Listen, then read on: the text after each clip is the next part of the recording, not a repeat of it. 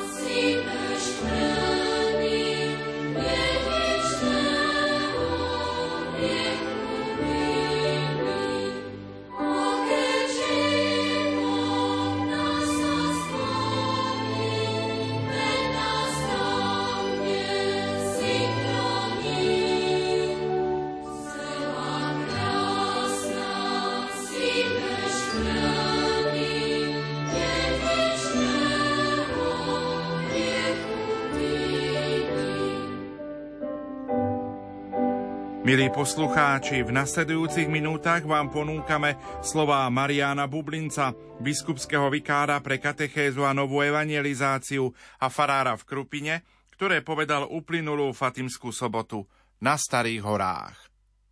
Drahí bratia a sestry, keď chceme niekedy tak povedať, že tí druhí majú robiť tak, ako si to my predstavujeme, tak to tak povieme, že budeš tancovať tak, ako ti ja pískam. Ako ti budem pískať, tak ty budeš tancovať. A je to teda vyjadrenie toho, že niekoho máme tak moci, že ho vieme usmerniť, alebo že ho vieme zmanipulovať. A to platí osobitným spôsobom pre dnešné evanielium, ktoré sme počúvali, keď e, Salome tak tancovala, ako jej pískala, je matka Herodias. A Herodes zase, môžeme povedať, tak tancoval, ako mu pískala Salome. Doplatil na to Jan Krstiteľ, ktorý prišiel o hlavu, ale jeho slovom, alebo teda to jeho, tie hodnoty, ktoré vyznával, tak tie trvali ďalej, pretože hlas možno umlčať, ale Božie slovo nie, pretože tá zväzť sa dostala k Ježišovi a on bol tým Božím slovom. Ja bol hlasom.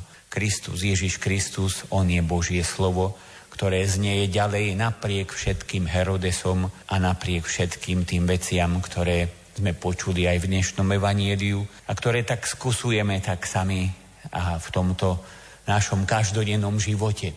Chcel by som tak sa zastaviť na týmto evanielium a troška si všimnúť takú možno, že typológiu, takú netradičnú typológiu toho, čo v tomto evanieliu sa hovorí, typológiu osobnosti alebo osôb, ktoré sa tam spomínajú. A možno, že potom to tak preniesť do nášho každodenného aktuálneho života, pretože to, čo bolo vtedy, tak je veľmi aktuálne aj dnes po 2000 rokoch.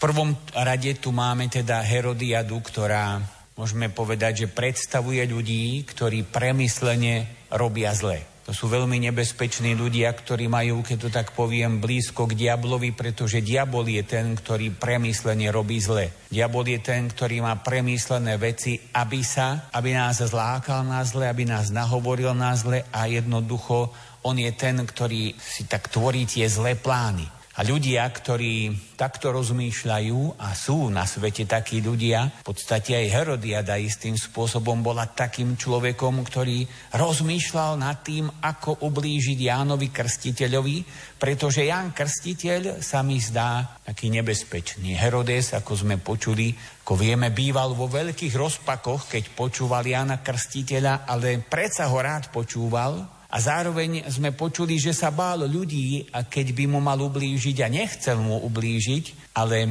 Herodiada mala plány, uvažovala, premýšľala a čakala na vhodnú príležitosť. Teda máme tu pred sebou človeka, ktorý rozmýšľa, ako robiť zle. Je to hrozné, je to diabolské, ale musíme priznať aj to, že sa to stáva medzi nami ľuďmi, a nie nás teda Pán Boh chráni od toho, aby sme niekedy upadli do tohto, do tohto systému alebo spôsobu života. Ale tá Herodiada tak premýšľala a čakala na vhodnú príležitosť. Teda človek, ktorý premýšľa, plánuje si robiť zle. Je to teda hrozné, ale je. Potom tam máme Salome, ktorá v podstate chodila eh, za tou svojou mamou pre radu asi nie preto, že by bola vyslovene zlá, ale môžeme ju nazvať, že bola hlúpa. Jednoducho, ona bola tá, ktorá tancovala pred tými hostiami, hoci to bola práca skôr, alebo teda tá zábava, to bolo o otrokyniach, ale ona išla tancovať a keď jej Herodes vo svojej slabosti, žiadostivosti, aj tiež hlúposti, aj takom očarení svojou vlastnou mocou slúbil, že jej dá úplne všetko, čo bude chcieť, tak ona hlúpa sa išla poradiť so svojou mamou, ktorá bola zlá. A tam sa stretla hlúposť so zlom a potom tá hlúposť, ktorá sa poradila so zlom, prišla za Herodesom, ktorý skôr predstavuje zase takú slabosť, žiadostivosť a tiež hlúposť a očarenosť tou svojou mocou, tak Herodes potom už zareagoval tak, ako zareagoval, keď povedala, chcem teraz na mise hlavu Jána Krstiteľa tak potom už nechcel to všetko odvolať, spravil slávnostnú prísahu, dám ti aj hoci aj polovicu kráľovstva. Vieme, že Herodes bol štvrťvladár, tak očarený sám sebou a tým svojim narcizizmom a tým všetkým, čo ho naplňalo, tak sa vyhlásil za kráľa. Bol štvrťvladár, polovica kráľovstva, to bola nejaká osminka, ale on to tak slávnostne, ako v rozprávkach to niekedy počujeme, že ja ti všetko dám. Teda taká očarenosť sebou samým hlúposť, žiadostivosť, to je zase Herodes, ktorý nakoniec robil tak, ako robil a dal stiať Jána Krstiteľa a na mise priniesli hlavu Jána Krstiteľa. Taká zvláštna hostina na tej mise bola iba tá hlava Jána Krstiteľa, také až nepochopiteľné veci.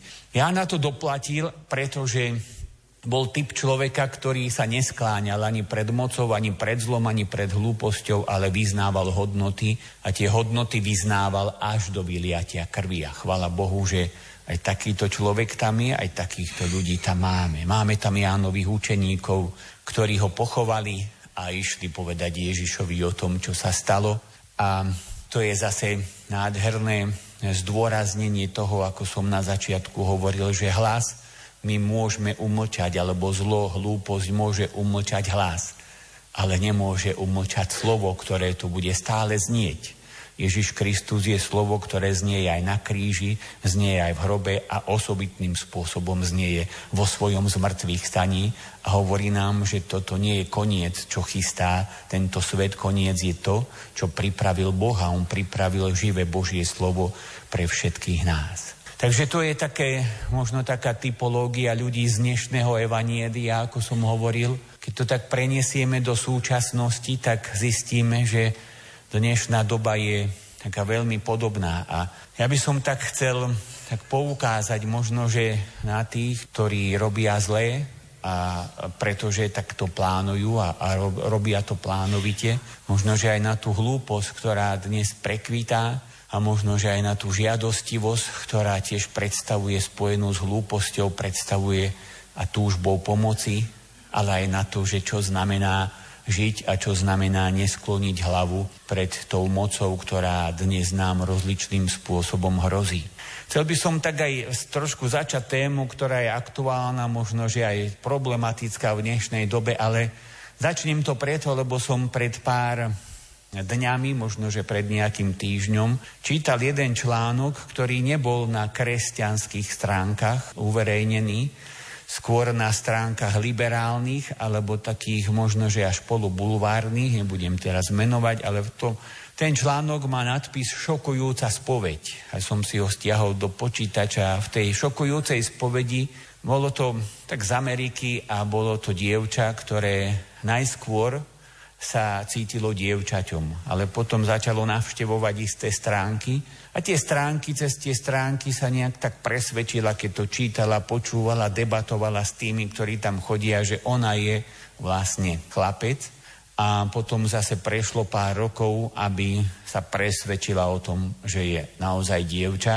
A ona tam vyjadrila v tej šokujúcej spovedi taký pohľad svoj na to všetko, čo zažila a ten pohľad ma tak zaujal, ako hovorím preto osobitne, že nebol uverejnený na nejakej kresťanskej stránke a, a preto ho považujem tak skôr za pravdivý, lebo bol uverejnený práve tam, kde by som ho nečakal.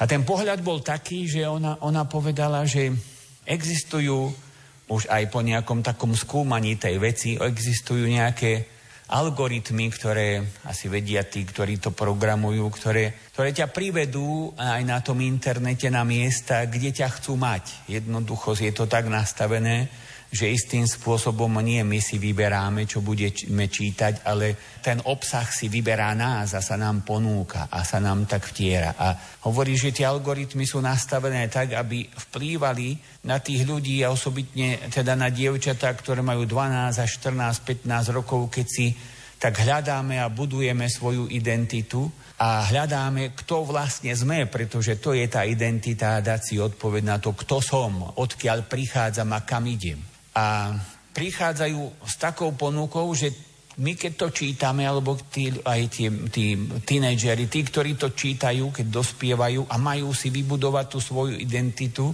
tak sú tak nastavené, že práve, že im, im to nepomôže vybudovať, kto som, na čo som, odkiaľ prichádzam a kam idem, ale sú tak nastavené, aby si zapochyboval o sebe samom, aby si zapochyboval o tom, kto si, aby si zapochyboval o všetkom a aby, aby si v tom chaose tak nejak tak rástol a začal ho aj šíriť okolo seba. Tak tí ľudia, my môžeme povedať, ja ich neviem pomenovať presne, že kto to je, ale tí ľudia, ktorí vytvárajú tieto algoritmy, ktorí to takto smerujú, tak môžeme úplne spokojne povedať, že, sú to, že to je tá Herodiada. To sú tí ľudia, ktorí programovo chcú spraviť zle a ktorí to majú naozaj naprogramované a ktorí to naozaj ponúkajú a ponúkajú rozličné príležitosti, aby takýmto spôsobom ovplyvnili, poviem to tak, hlúpych ľudí, ako bola Salome, teda tých, ktorí budú nasávať tie veci do seba a ktorí to nechajú, aby to na nich pôsobilo a aby to nejakým spôsobom v nich budovalo na miesto identity chaos. To nie je také nové veci. Psycholog Erikson to dávno hovoril, že existuje identita, existuje chaos. Opak identity teda vytvoriť čo najväčší chaos v tom človekovi, aby ten človek bol hlúpy a ostal hlúpy vo svojom živote. Otázka je, že na čo sú nám takí hlúpi ľudia? Myslím si, že tí hlúpi ľudia sú na to, aby sa dali ľahko manipulovať. Veď to sú ľudia, ktorí vždy spravia to, na čo ich navediem, to, ako ich budem viesť, tak tí ľudia budú na to tak reagovať a budú tak fungovať a budú tak žiť. A manipulovať takúto masu, poviem, prepáčte za výraz, ale poviem to tak hlúpych ľudí, tak nie je až taký veľký problém. A preto je tam tá tendencia, taká silná tendencia, aby sa ničila identita človeka. Ona zároveň aj priznala, že možno, že sú tam nejaké 2-3% mladých ľudí, ktorí môžu mať reálny problém aj s touto vecou. A tých ľudí máme, máme vedieť prijať, máme vedieť objať, máme ich vedieť milovať. Keď doma reálny problém, tomu máme reálne, skutočne, opravdivo pomáhať. To není o šírení nenávisti, ako sa niekedy tára v médiách. To je o tom, že rozlíšiť, kto akú pomoc potrebuje. Teda tá reálna pomoc. A tých 98% ľudí, ktorých tiež máme milovať a tým máme pomáhať tomu, že, že nájdi svoju identitu, pozri sa na to, kto si, zakoreň sa, choď hlboko vo svojom uvažovaní a keď pôjdeš hlboko vo svojom uvažovaní a pôjdeš hlboko v tých koreňoch, tak nás nikto nebude ťa vedieť oklamať, alebo budeš vedieť vždy správne zareagovať Budeš ten, ktorý má vždy výstretú, výstretý chrbát, aj keď sa stretne s Herodesom. Budeš tým Jánom Krstiteľom, budeš učeníkom Ježiša Krista, ktorý sa nezlakne toho, čo je okolo neho, ale bude vedieť ohlasovať a hovoriť pravdu. Čiže to sú ľudia aj dnes, ktorí sú vyslovene zlí a je to diabolské. Sú ľudia, ktorí sú možno, nazvem to tak, hlúpi, ako tá Salome a že to nasávajú a sú ľudia, ktorí reálne potrebujú pomoc a potom sú ľudia, ktorí sú ovplyvnení aj žiadostivosťou, aj tým životom svojim, že prestávajú rozmýšľať tak ako Herodes a nakoniec aj tak spravia to, čo im naplánovali tí, ktorí tieto plány majú. Takže to je taký ten reálny pohľad. Ja som spomenul ten článok, pretože sa mi zdá, že je dôležité, aj takýmto spôsobom o tom hovoriť a pretože som sa veľmi potešil, že nebol uverejnený iba na nejakých kresťanských alebo povieme konzervatívnych stránkach. A že treba nad tým tak reálne uvažovať, premýšľať a žiť, e, žiť takým spôsobom, aby sme aj my dospelí, ale aj tým našim mladým, aj deťom pomáhali, aby našli svoju identitu, aby, aby vedeli, kto som, odkiaľ prichádzam, kam smerujem, aký je zmysel môjho života, aby nemuseli vo svojich srdciach, vo svojich dušiach prežívať totálny chaos ako na to zareagovať, na to, to všetko, čo je okolo nás, pretože ako ja mám rozlíšiť, kto je aký, ako mám rozlíšiť aj to všetko, čo sa deje okolo, okolo mňa, okolo nás, tak tu by som chcel spraviť ešte takú, taký posledný krok a pozvať k tomu, aby sme neboli kresťania, ktorí žijeme, že to tak poviem, iba z tých nedelných homší, ani možno, že iba z tej raz za mesiac tá púť, alebo aj cez týždeň Sveta Omša, aby sme boli kresťania a ide taká doba, že kresťan musí aj študovať, musí, musí sa ponárať do toho, čo nám ponúka církev a mali by sme ísť hlbšie, mali by sme byť ľudia, ktorí sa neuspokoja s tým, ani s tým, čo počujeme v kostoloch, ale aby sme išli a hľadali veci, ktoré nám pomáhajú sa orientovať. A jednou takou vecou, ktorú by som chcel tak možno upriamiť pozornosť, je to, že minulý rok Svetý Otec od augusta, teda takto pred rokom august, do konca roka, v podstate do Vianoc, na generálnych audienciách hovoril o, o rozlišovaní, práve o tom, že ako máme rozlišovať veci okolo nás, ako máme poznávať seba samých, ako máme čítať knihu svojho života, ako sa máme ponárať do seba a čo máme robiť, aby sme vedeli v tomto chaose, v ktorom žijeme, aby sme sa vedeli pohybovať správne.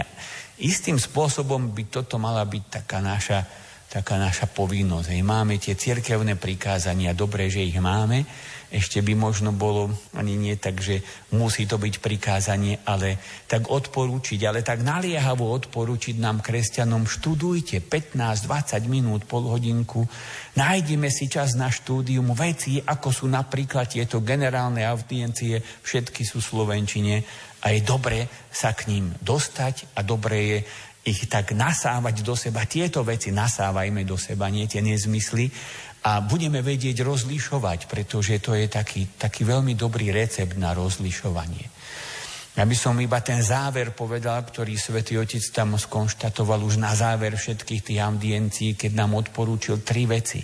Kto chce vedieť sa orientovať vo svojom živote, a kto chce vedieť správne rozlišovať, musí žiť v takej intimite, v blízkom priateľstve s Ježišom Kristom. Teda Ježiš Kristus pre mňa nie je panák na kríži ani panák na oltári, ale je môj blízky osobný priateľ, s ktorým žijem každodenný život a pýtam sa ho, rozprávam sa s ním, počúvam jeho slova, čítam ich, uvažujem nad nimi. Potom samozrejme otvorenosť Duchu Svetému, ktorý nás stále znútra v tichu napomína a tam je zdôraznené to, že Duch Svetý je vždy ten najtichší hlas v našom srdci a preto je veľmi dôležité nájsť si ticho pokoj, aby sme počuli hlas Ducha Svetého, ktorý nás vedie po správnych cestách a tretiu vec Svetý Otec hovorí, to Božie slovo, to sme spomínali, náuka církvy, jednoducho církev, ktorá nám toľko veľa vecí už vytvorila. A ona je stĺba oporou pravdy popri všetkom tom, popri všetkých chybách, aj popri všetkých škandáloch. Ona je stĺb a opora pravdy a my by sme mali sa ponárať do toho učenia stále, stále tak hĺbšie ho poznávať. A jedna z tých ciest je aj vrátiť sa k tým generálnym audienciám a Prestať si myslieť, že som kresťan, pretože som pokrstený, obirmovaný a v nedelu idem do kostola, ak sa mi dá. Jednoducho sú, je vážna doba a my by sme k tej vážnej dobe mali vážne pristúpiť. Nech nám v tom aj Pana Mária pomáha. Amen.